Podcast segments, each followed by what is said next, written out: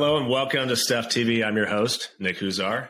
I'm also the co-founder of OfferUp, and I've had a front row seat to uh, secondhand transactions for over a decade now, and I've seen billions of dollars worth of secondhand goods exchange hands. And I started thinking quite a bit about my own existence and how it impacts the planet.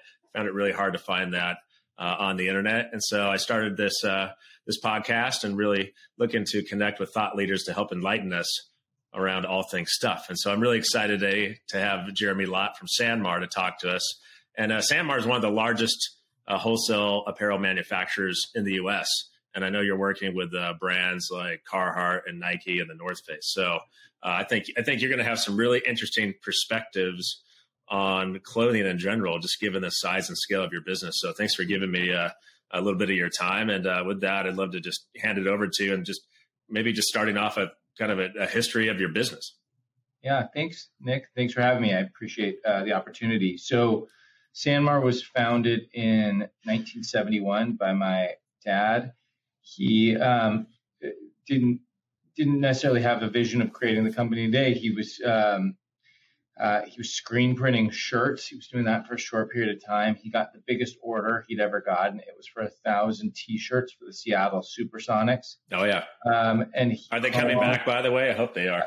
I hope you're right. I hope you're right. Um, and he called at the time the largest supplier of T-shirts in the country. It was a dry goods wholesaler based in New York. They sent him shirts. Uh, some were Some were Fruit of the Loom, some were 100% cotton, some were 50 50.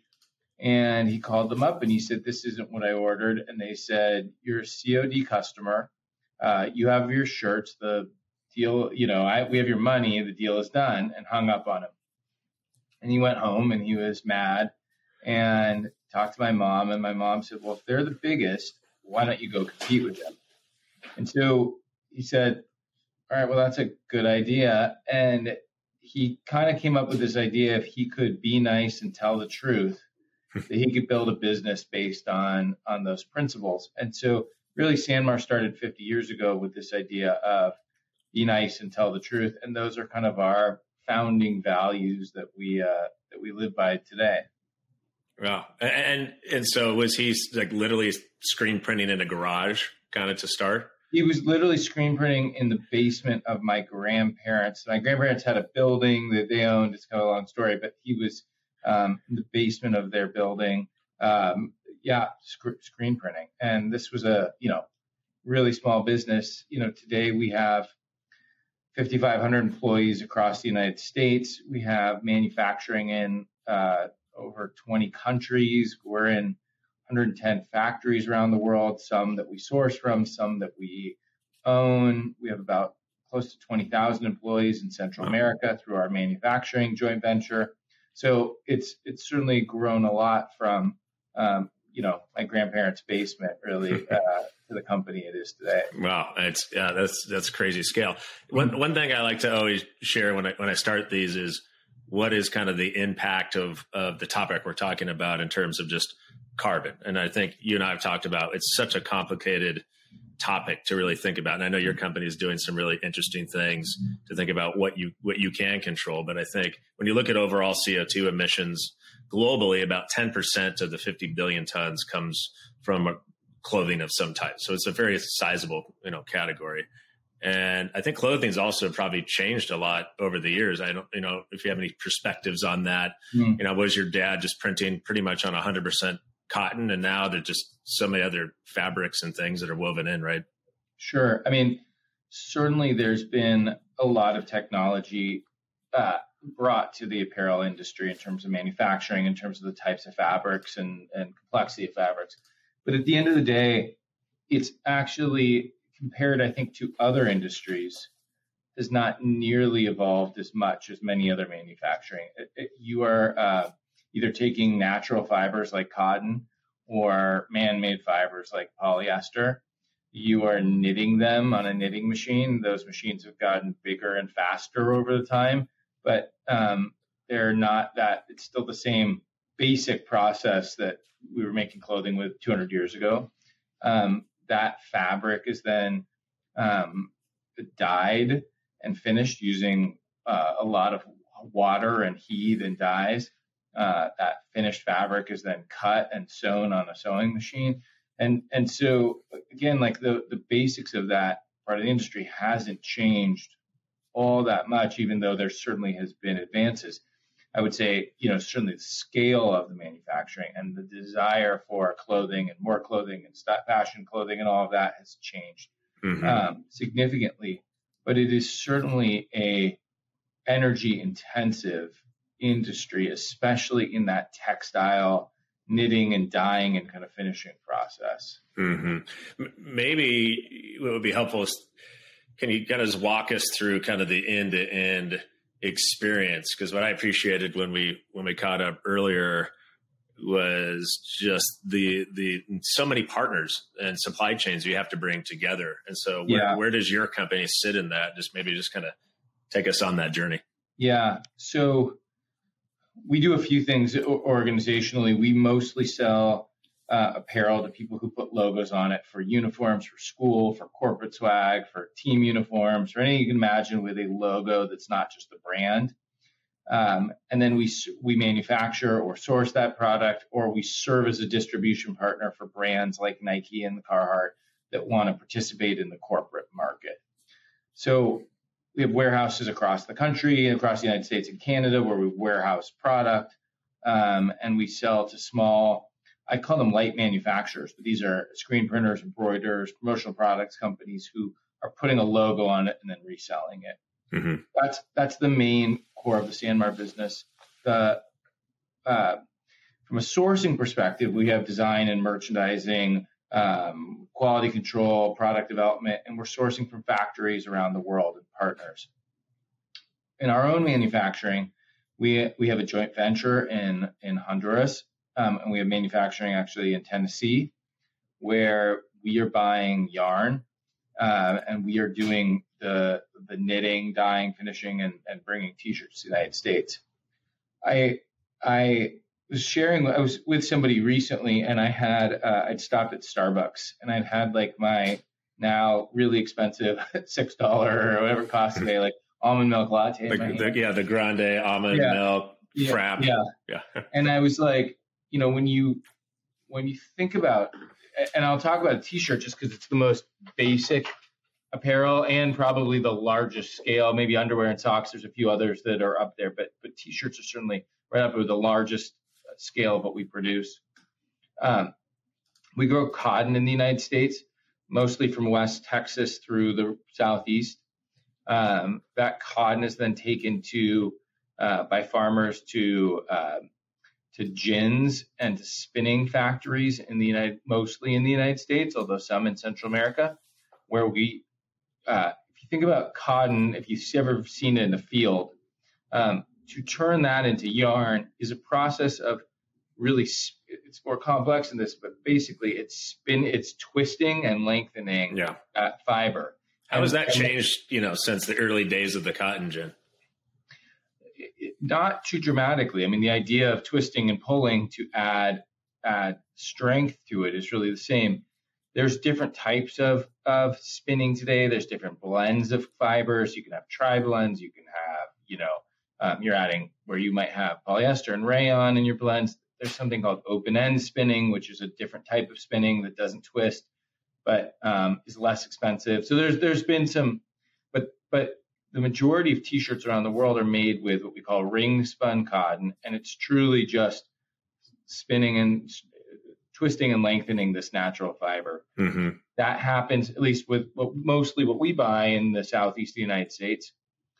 That that that yarn is then sent to Honduras, where we knit it, and we knit it in these giant tubular, mostly body width knitting machines. So we're knitting medium body width or large body width in different machines, and it's knit in a tube. Um, we then take that knitted fabric and we dye it. We dye it in 3,000 pound, could be smaller than that, but up to 3,000 pound washing machines. Think of wow. that. Um, fabric has a polarity to it, and so does dye. And so to make the dye attracted to the uh, fabric, you have to add salt. Um, now, of course, the problem with adding salt is when you have this wastewater, salt kills kind of everything. So, Mhm. can you use salt water considered in Honduras? N- we don't. You know, you you really that's not. Oh. You really have to use clean, fresh water. Okay. You're adding salt in this bath. Um, it's a, it's it's uh, dyed at very high temperature, which is very energy and steam kind of intensive. hmm Um, then once you have this uh, dyed fabric, you cut it into parts, a sleeve, a body panel, uh, you know, etc. And you sew it in sewing machines, and you tend to we sew mostly linearly. So we have a line of people, and somebody's job is the left sleeve, somebody else's job is the right sleeve, and that's what your job is Okay. um, until you have a shirt. Those shirts going on a truck uh, to the port where they go a boat, let's say to Miami, where we have a cross dock facility in Jacksonville, Florida. At, at this point, uh, at this point, are they just they're just a regular T-shirt? Are there logos and everything? It's Yeah. a basic T-shirt. It's Okay. black, white, red. It's sitting in a box of Okay. 72 other T-shirts. It's a cross dock facility, then it's trucked or railed across the country to one of our distribution centers. And I sell that shirt for let's say two dollars today. And so I compare that to my six dollar almond milk latte and think, well, here's this really actually a nice shirt that you can wear for a long time at, at two dollars, and I just bought this, you know, latte for six. Um, I'm not sure there's a supply chain for any product in the world that's as efficient um, at producing a product as we are at producing apparel today. So it's a pretty amazing, actually, given what we talked about. The, the main process hasn't changed. The main things Yeah. we do, but here we are, and we can actually make a shirt that that, that I can sell for two dollars or two dollars and twenty cents. It depends on you know price of cotton and everything else, but it's pretty amazing the way that supply chain um, works. from end to end. Yeah, and the various kind of layers in between. Because you, because even when the T-shirt gets here, you are then somebody is buying that from you, Nike, Carhartt, sure. somebody else, and then then they have their own journey that they then go on, right? Well, so let's say that let's say um, OfferUp wants to give T-shirts to all their staff to celebrate a milestone. we have a lot of those, by the way. okay, well, good. We appreciate it. I'm, You're- I'm sure there's a bunch of those are from you. So you're buying those from one of our customers. That customer is buying the shirts because they're sitting in my warehouse today. Yeah. And they're either decorating themselves, screen printing, embroidery. There's lots of different decoration techniques. Or they're outsourcing that to a third party who does the decoration and then sends it to that end user. So everything we sell is blank and everything we sell gets a logo.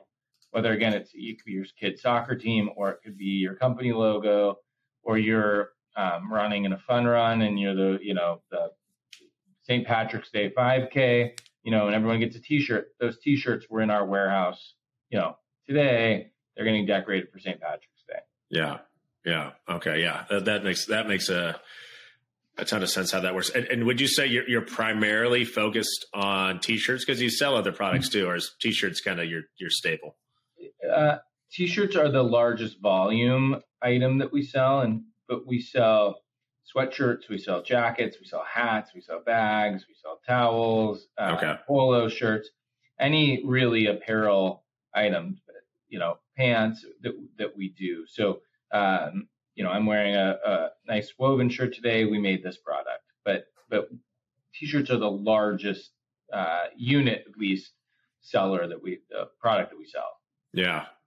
Well, what do you think about, you know, again, just now that you, it was helpful to kind of dissect that process because you can see where there's all this, you know, it goes on planes and boats and cars, you get energy, like all that has some element of CO2 output. And I know For sure. you've thought a lot about over the years, like where are there opportunities to potentially, you know, be more sustainable? And I think you shared a few ideas. Like, what are some of the things you're already thinking about?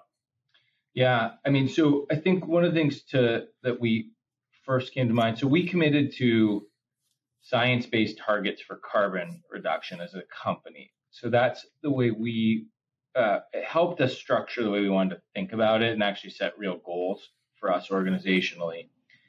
Um, but when we think about Sanmar in the United States, we think about an office building, we think about warehouses, and we think about some transportation.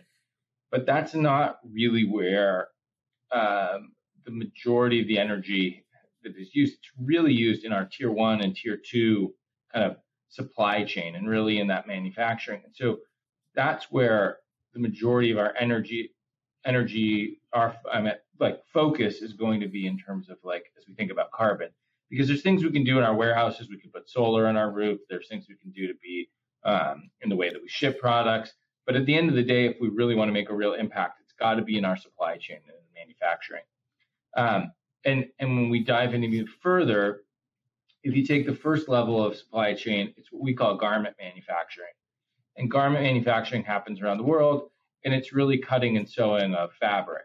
And and so it is not a huge energy user in the process. Yeah. Um, there's things certainly that you can do to be more sustainable within garment manufacturing, um, but but it's not where you make the real impact. You have to go back to like that kind of tier two, which is the textile production. And I talked about knitting and dyeing and finishing. That's where the biggest energy usage is. And okay. that's also the biggest opportunity because when I talked about the supply chain um, and how kind of amazing it was to deliver at scale, it, it is a, for us, a, a true like pennies business. Um, you know, we make nice money when we sell you an expensive woven shirt. You know, we make pennies when we sell every t-shirt. And so we think about how we can be really, really efficient in that manufacturing. Um, but we think about sustainability really as a um, not just the right thing to do, but also a tool that we can drive efficiencies in that supply chain. So I'll mm-hmm. give you mm-hmm. a couple of examples.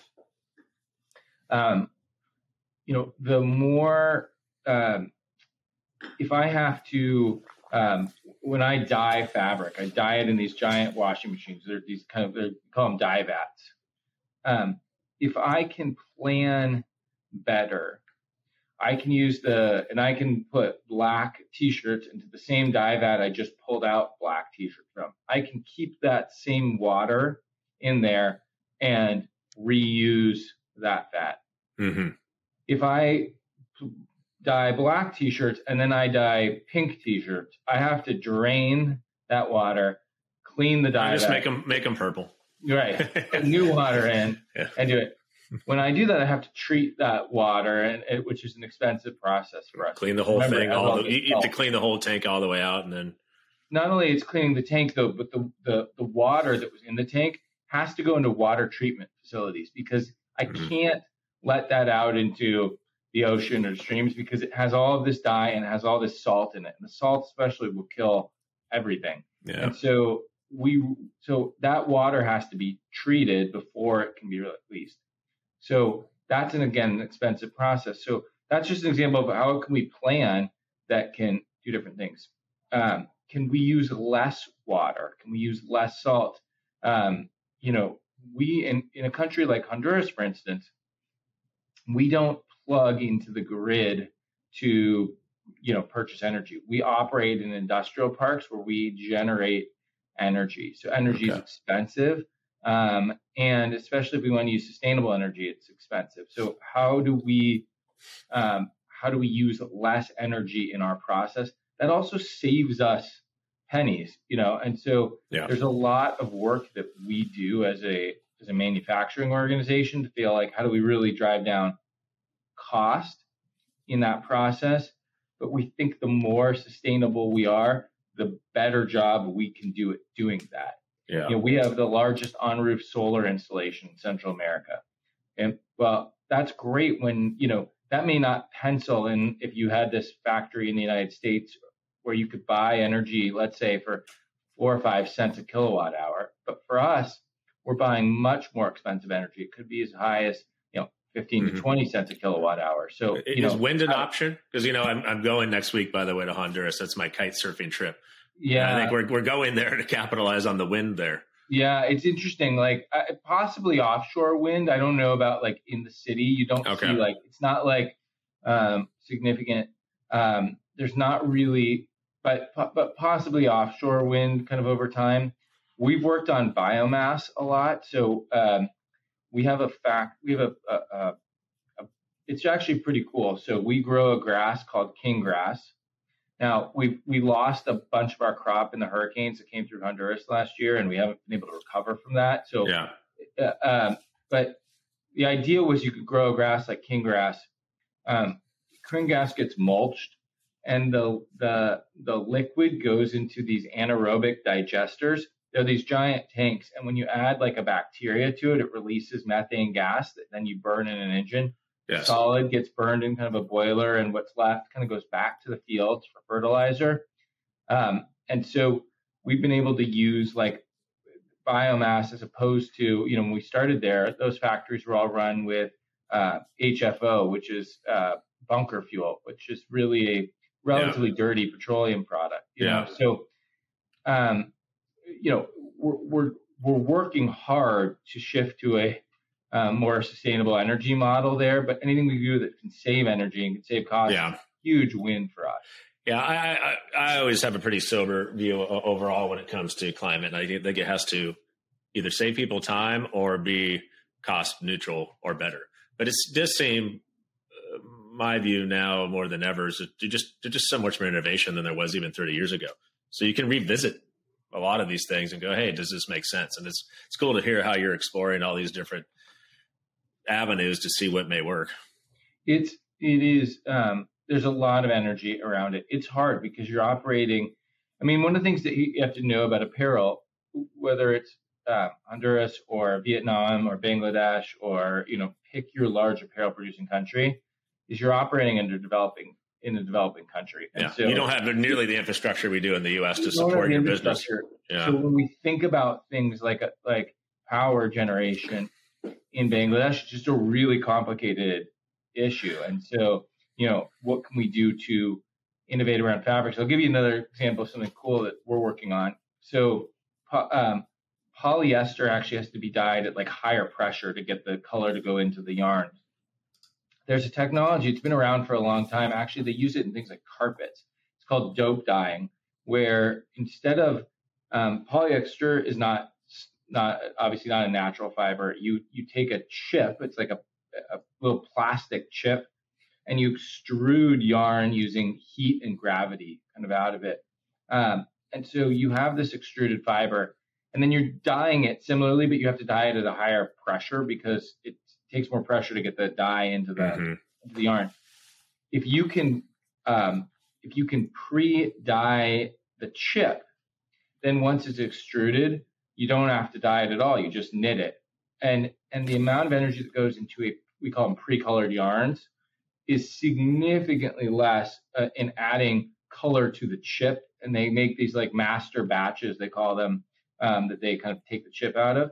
Oh. It's it's complicated because designers like to pick color and they like to play with color and they like to say, oh, can you make that two shades darker, two shades lighter? Yeah, that's easy to do in dyeing. It's really hard to do in master batch coloring of pre-colored chip.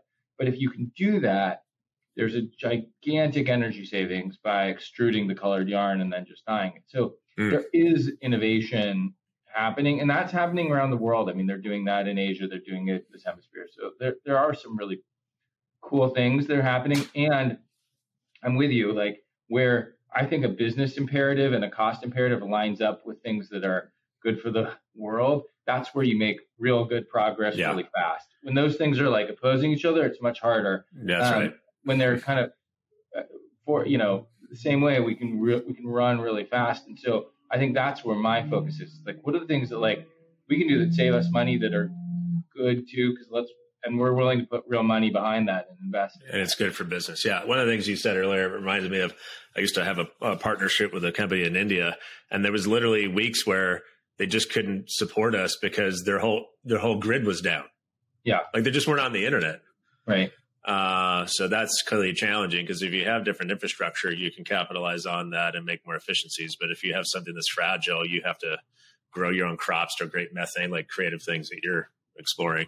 There um, are, I mean, when you start working in, in developing countries, you start to understand the scope of the challenges of living there and of doing business because there are political instabilities, you know, they're all different throughout the world. Yeah. But that lead to levels of uninvestment and underinvestment in infrastructure, and whether that's roads or ports or power, um, security, those things lead to underinvestment from like foreign investment, and anyway, and on and on, and and it's it is um, it's just it's really really challenging, and so you have to have people who are, who are dedicated and engaged in a region and in a country and aren't you know, um, and that's why you know for Sanmar being in Honduras and our joint venture, with a, we're with a local family, wonderful family business that's been there, that's on the ground, that's like because it's not for the faint of heart to go make real investments in, in developing countries. Oh yeah, oh yeah, I see that. Well, I think what is your view on you know we've talked about the, the things you're doing around sustainability. How do you feel overall, like, you know, as a, kind of an industry? Do you feel like a lot of people are thinking about it this way? Because the one company we talked about before was Shein, which everybody yeah. knows about, this fast fashion, which is kind of the opposite of what we're talking about. They are, right. you know, it's it's stuff that just doesn't last very long. So I guess that's really the question of, you know, how, how do you think about kind of the macro landscape? Is it change? Is it changing fast enough? Like, what are your views? You know, I I um our one of the things that's a little different about our business because everything we we sell gets a logo and it represents an organization or a company or a team, somebody else. So as soon as um, you know, I'm here in Seattle, right? So pick good Seattle company, you know, Starbucks coffee. As soon as a shirt leaves my warehouse, it gets a Starbucks logo on it. It's not a SanMar shirt anymore. It's now a Starbucks shirt. Yeah. And and whether I care about the environment or not, almost irrelevant. Starbucks cares, and they have climate commitments and things that are important to them. And so we think it's a imperative to our business, a business imperative that we continue to move down this continuum, and it's not it's a journey of making our products more sustainable, so that when that buyer from Starbucks says, "Well, uh, you know, I have commitment to communicate. I say, great. Well, I have our C-free product, which is a carbon neutral shirt, and here's why it's it's recycled. Here's the offsets that we buy. Here's the other things we've done to make this product um, carbon neutral. You should feel good about putting this on your associates in your store, Starbucks, and um, um, that's so. So we believe it's a business imperative. I think that I do think as an industry, um, there, there's there are a lot of brands, especially in the United States, that, that believe strongly in sustainability and are driving that into their supply chain. And there, you know, I, I, certainly can speak to the brands we work with, whether it's Nike or Carhartt or the North Face. You know, those brands are are incredibly active in pushing their manufacturing and their and their sourcing to be more sustainable. So I think would you say that that's more recent? Would you say? I mean, was that like the last five years? It's been far more aggressive, or was it? Yes, yeah. I think it's certainly yeah. accelerated over the last five years. You know, I think that um, I think that there was a time where we thought there was like green product and there was not green product, and you were like, oh, if I make a you know organic t-shirt that's green or if i make a jacket yeah. with recycled polyester like that's green and then i'll have my dirty product over here and i think the world at least at SanMar flipped to say like that that whole distinction is bad it's like how do we think about the entire yeah. supply chain and we just the entire thing yeah i yeah. think there's a lot of products that say they're sustainable and green that really are like they're not right like either you know either it's somewhere in the supply chain where it wasn't or it's a product you really can't recycle in the end anyhow so uh, for sure. And let's say, and I, I, I, don't sell shoes, so I don't know a lot about shoes, but let's just, I'm going to give you a shoe example. Like you could say, well, well, here's our sustainable shoe and here's our regular shoe. And Nike sells billions of these regular shoes. Like if you really want to make an impact, it's how do you move this, that regular shoe from being 1% recycled components to 10% recycled components. Like those are the things that can make actually real differences.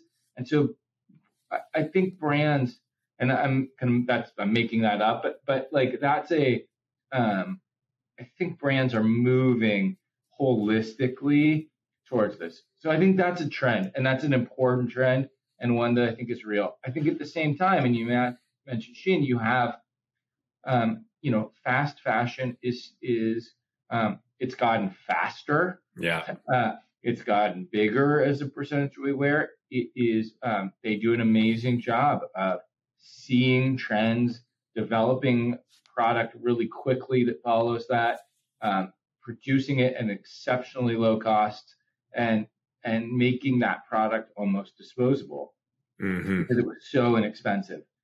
And I think that is also a trend that's there that is the opposite of what great brands I think like the North Face and Nike are yeah.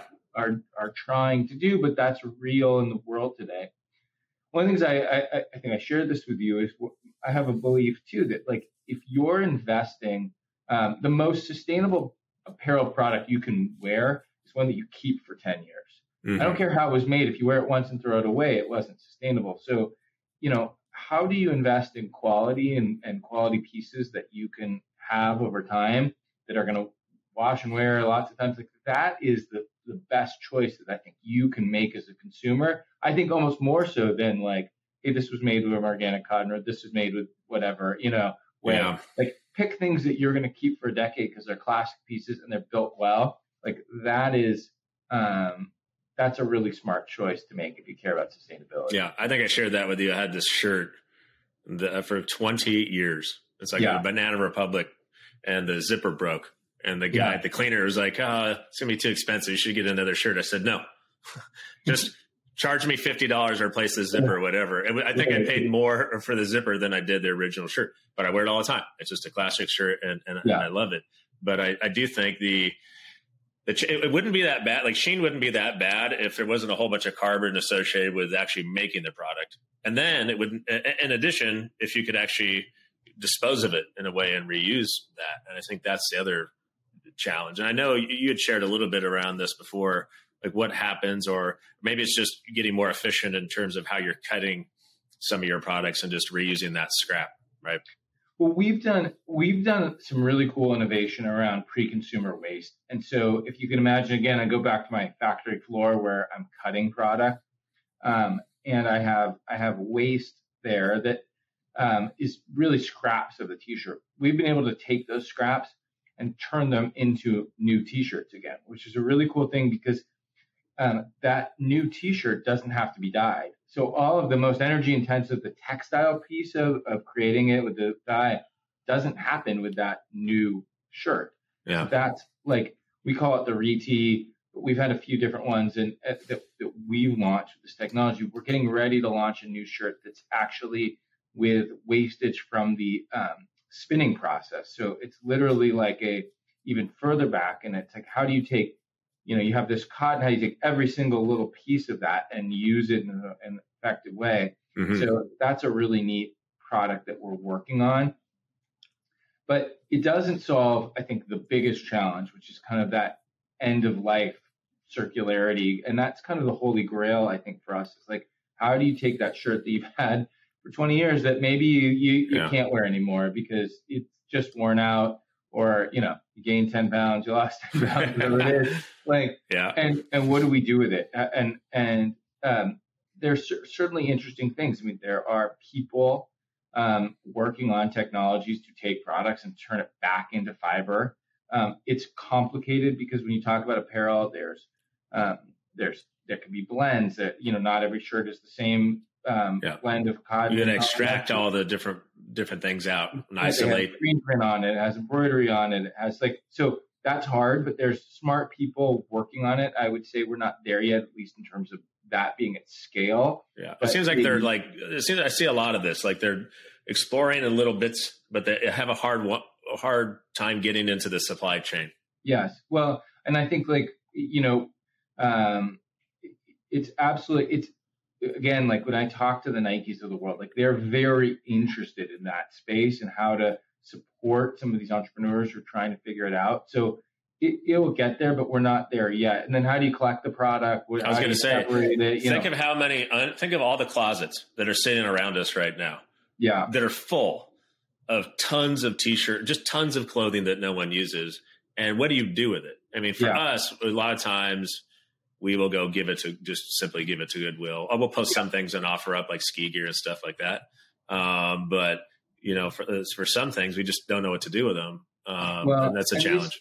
These things are complicated. So I was involved a few years ago. So what I what I learned, I didn't really know this, is that um, when you donate used textiles, some of it obviously gets sold at places like Goodwill.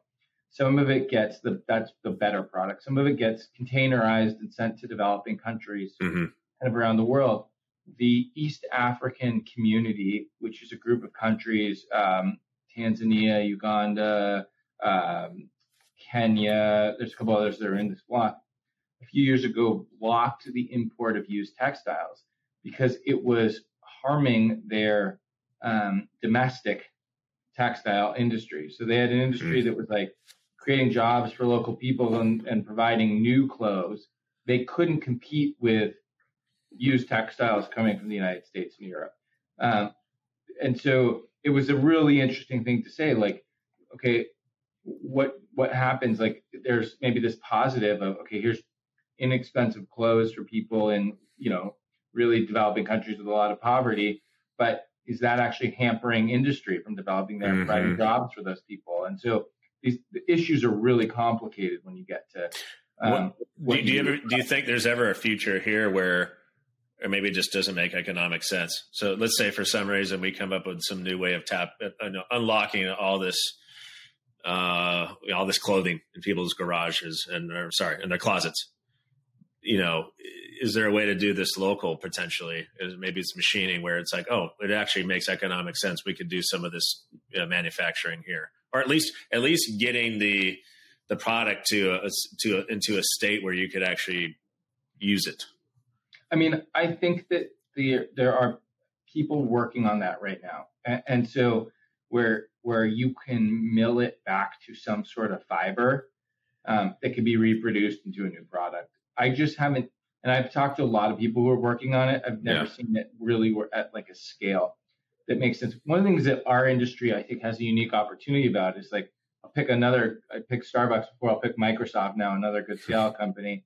Like we sell a lot of products that have that get logoed with a Microsoft logo. They're launching Windows 2023 and everyone on the team gets a jacket. Well, they also have lots of other swag that they've gotten kind of over the years. So everybody gets their new jacket. But what if they brought in their old jackets that could get their Windows 95? I went to the Windows, uh, I think right. uh, 90. I was the Windows 2000 launch party, so I probably okay, have a shirt from that. So yeah, you you you you got your Windows 23 jacket. You turn yeah. back in your Windows 19 or Windows 5 or whatever DOS. it is. Yeah, yeah. Like there's opportunities to collect at some of these levels, and then to be able at a local level to do the milling. It's got to be. Uh, it's just not. It's not there yet. The other piece, I, I think I shared this with you. That's been kind of interesting that people are working on is um, uh, being coming degradable in terms of some of these synthetic products, and so. Mm um, you know, if you have a polyester T-shirt that ends up in a landfill, today it's there for forever. It's a, it, you know, um, if you have a 100% cotton T-shirt that ends up in a landfill, will degrade over time. So, how long would it take a cotton T-shirt to I? You know, I don't know. I think it's just a few years where it okay. would degrade. You know, and so what some of the technology that people are working on today is how do you make degradable polyester so it will degrade in a landfill um, environment similarly to cottonwood.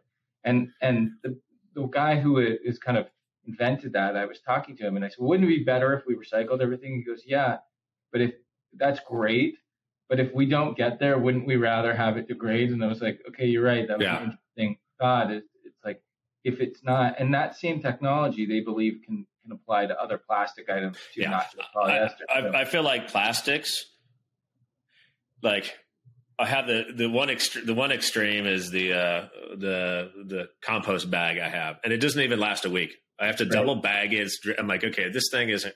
There's got to be something though. I think it's going to be the, one of the biggest innovations of our time. Yeah, that has that has a plastic product that decomposes over X number of years. It's it's got to happen. Yeah, because um, that's the issue with plastics. It just lasts freaking forever. That's right. Yeah, yeah, and so that there are you know really smart people working on uh, on this and actually kind of getting to the point of commercializing degradable polyester, you know, yarns. So that's that's pretty cool to see as an innovation, at least. Uh, well, good. I know we've, we've been going for a while here. This is really fascinating. Just walking on this journey to understand kind of what is it these clothes we're wearing. What was kind of what's kind of the life cycle of them? Um, yeah maybe uh, before we wrap up, are there companies like you were mentioning some of these interesting companies? Are there any companies that you're like, wow, these companies are really on to something that you think is is interesting? You know, uh, I'm not sure there's one specific one that comes to mind for me. I think when I think about the clothing supply chain, there's a lot that we think about. So we think about like um, kind of social responsibility around human rights and, and rights of the people who make our products around the world. Um, you know, and that even goes to the, you know, farm level when we think about things like forced labor in China and and you know Chinese cotton. So like there's really com- a lot of complexities in the supply chain around compliance. And I think we think a lot about sustainability and how do we make our products. We we at SanMar at least believe it's a business imperative for us to do that, and we're on a journey. We're not there by any means, nor do we even have all the answers, but it's mm-hmm. something that we're focused a lot on. Then I think it's how do you actually get consumers to make great choices around product that's going to last and they're going to wear because I think that's something that's um, you know really important. But I think that what's exciting to me is that we believe, I believe strongly that this industry can be used as a really, uh, we call it a canvas for good. Mm-hmm. Uh, and so, and I've seen that with our ability to invest in the people and the communities where we make product around the world and what we can do both from an environmental and social perspective, like in those communities, uh, is is really exciting. So I think apparel done the wrong way is a real global problem, and apparel done the right way is a real kind of force for good. And and we try to be on that side of it. We're not perfect by any means, and um, but we we try to work really hard at that. And I've seen that play out um, as I spend time visiting factories and communities around the world where we make product. Yeah. Well, I think it's great that SanMar and you're and you're mm-hmm. thinking about this at a, like a, a, systemic level of every little area for efficiency, and it just happens to be good for business. And I hope you know you continue to just advocate with the Nikes and the big companies of the world because I think I mean that's what it's going to take. If these companies can make it cool and hip to create kind of really interesting sustainable products, I think a lot of other brands will will follow. I I, I think so. I mean, and, and and truly, I my conversations with these brands, I think they're they are uh, at least the brands we work with. I think they're moving in that direction. Um, I think we're all still trying to figure it out as an industry um, how to do it, but I think everybody's working really hard at it. At least the the the the great you know brands that kind of we all love. I think that um, again, there's there's that other side of it with fast fashion and some of those things. Um, and I get it because I get that we want to wear like the new cute, cool, whatever thing that just came out. And I think that's why, and fashion's fun that way and it's exciting that way. And so I think that um, how we balance those two things is just going to be really important as a as a society, as a country, as a as a world, maybe. So sometimes it just create an awareness. I mean, little things. I'll, I'll give you one one more example before we wrap up. Is uh, my my kids, uh, my, my wife always when my kids were a lot younger was always purging all their stuff. I mean, you have kids, you know how right. it's just it's like what what is all this stuff that's just entering our house? And uh, we'd always have this pile of the McDonald's Happy Meal toys. Right. And it was just disgusting. And one day I came in from work. I'm like, what is this? And here's my wife sitting in like a sea of McDonald's toys. And so I just, I can't do this anymore. So I grabbed right. her kids at the time, which were, I don't know, maybe like four and like six or seven. And I said, how long do you play with these toys when you get them? And they're right. like, maybe like 30 minutes an hour. Yeah. So where do you think they go? Like, like we're not selling these anywhere. They just end up in the trash. And I said, do you want to keep buying Happy Meals? Right. And ever since that day, they stopped. They still wow. still buy McDonald's. Right. They just don't buy the Happy Meal anymore. Yeah. So there's little things like that. I, I hope that people just step back sometimes and look at it and go, "Oh, was that was that cheap Happy Meal toy really giving me joy? Okay, I'm going to just it's not the right thing for me anymore." Yeah. Yeah your kids at that age were certainly more thoughtful than maybe my children. It's only, but it was only because we showed them the ocean of it, and they were all, we were all kind of grossed out. Yeah. No, but it's no, but you're right. I mean, it, it is the right way to, to, to think about it. And and look, we are a consumer driven, you know, society, and I think that um, you know we all need to be somewhat reflective of the, of the choices that we make and what we buy for sure. Yeah, yeah. Well, thanks a lot, Jeremy, for taking some time and just educating us. And like I said, this is kind of a new a new journey for me, and I hope that uh, people are just you know, watch this and are a little bit more enlightened on uh, the clothing clothing that they're wearing. And I think it's great what your what your company's doing. Uh, well, my pleasure. Thanks, Nick. I appreciate you having me.